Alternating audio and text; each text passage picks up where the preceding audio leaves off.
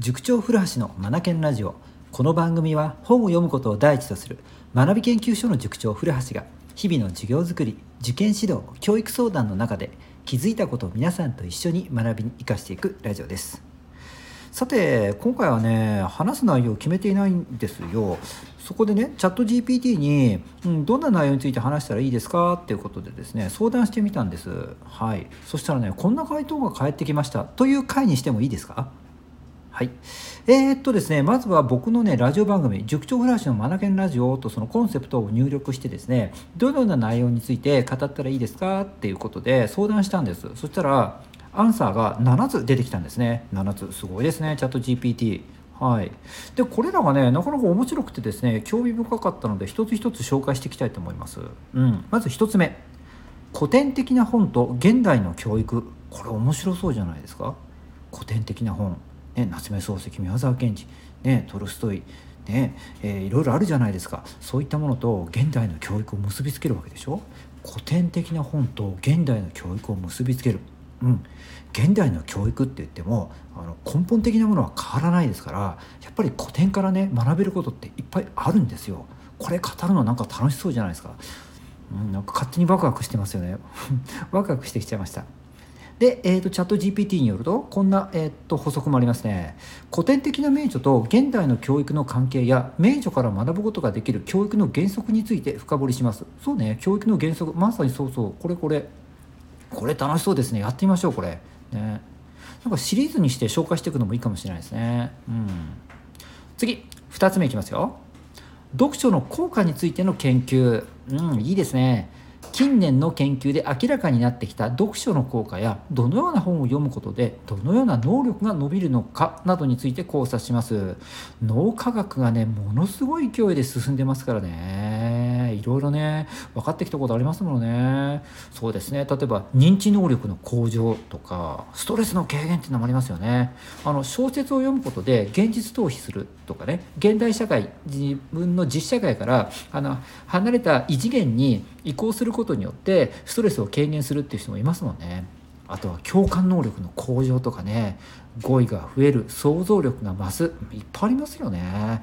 ね。いくつかね語ってきたこともあるんじゃないかなと思いますが改めて整理してまた語り直すのもいいかもしれないですね。面白そう。3つ目。デジタル時代の読書のあり方。おこれこれなんだろう。電子書籍やオーディオブックが主流となる中紙の本とデジタルの本どちらが良いのかまたそれぞれの読書法について議論します。あこれ語ったことありますね。はい。そうね。僕もね電子書籍オーディオブック両方使えますしね。もちろん紙の本はベースになってますしね。うん。オーディオブック本当楽しいですよね。あの知識を得るとか入力それから調べ物をするっていうことに関してはねオーディオブックってありですよ。うん、またこれねオーディオブックの回もなんか作ってもいいかもしれないですよね。こんな活用の仕方とかこんなのを聞いてますとか。ね。デジタル時代の読書のあり方か。うんいいね。4つ目古橋塾長のおすすめ本。月に1冊古橋塾長が特におすすめする本を紹介しその理由やどのように教育現場に取り入れるかを話すコーナー。へえうん。実は言うとねあのー学び研究所の塾生さんたちにはですね月に一度毎月1日の日ですが本を紹介してるんですよね。5冊、うん、そうだからね、えー、ラジオではないんですがやってるんですよ、うん、これをラジオで話す、うん、どうかな。そうだな。そのね塾生さんたちだけに月5冊本を紹介してるんですがその中の1冊にね今月の、うんと、胸厚本っていうコーナーがあって僕がね胸を熱くした本を一冊紹介してるんですよ。これなんかはラジオで語ってもいいかな。うん。ねそうですね。今までの胸ば胸厚本っていうと、まあ、小説はありますし説明的文章は当然ありますしビジネス書も出てきますしそうね雑誌なんかも紹介したことありますね。詩集もありますしね。本当にね自分が胸熱くしたものをですね紹介してますね。いろいろです。で何々？ここ気になりますよね。うんとおすすめ本おすすめ本を、えっと、推薦する進める理由はまあいいでしょ？でどのように教育現場に取り入れるかを話すコーナー、うん、この観点なかったな。教育現場にどう取り入れるか。うん。ですね。これについて語ってみるのもいいですね。語ってみたいな。うん。はい。これもいずれ行ってみたいと思います。5つ目。リアルタイムの教育現場の話。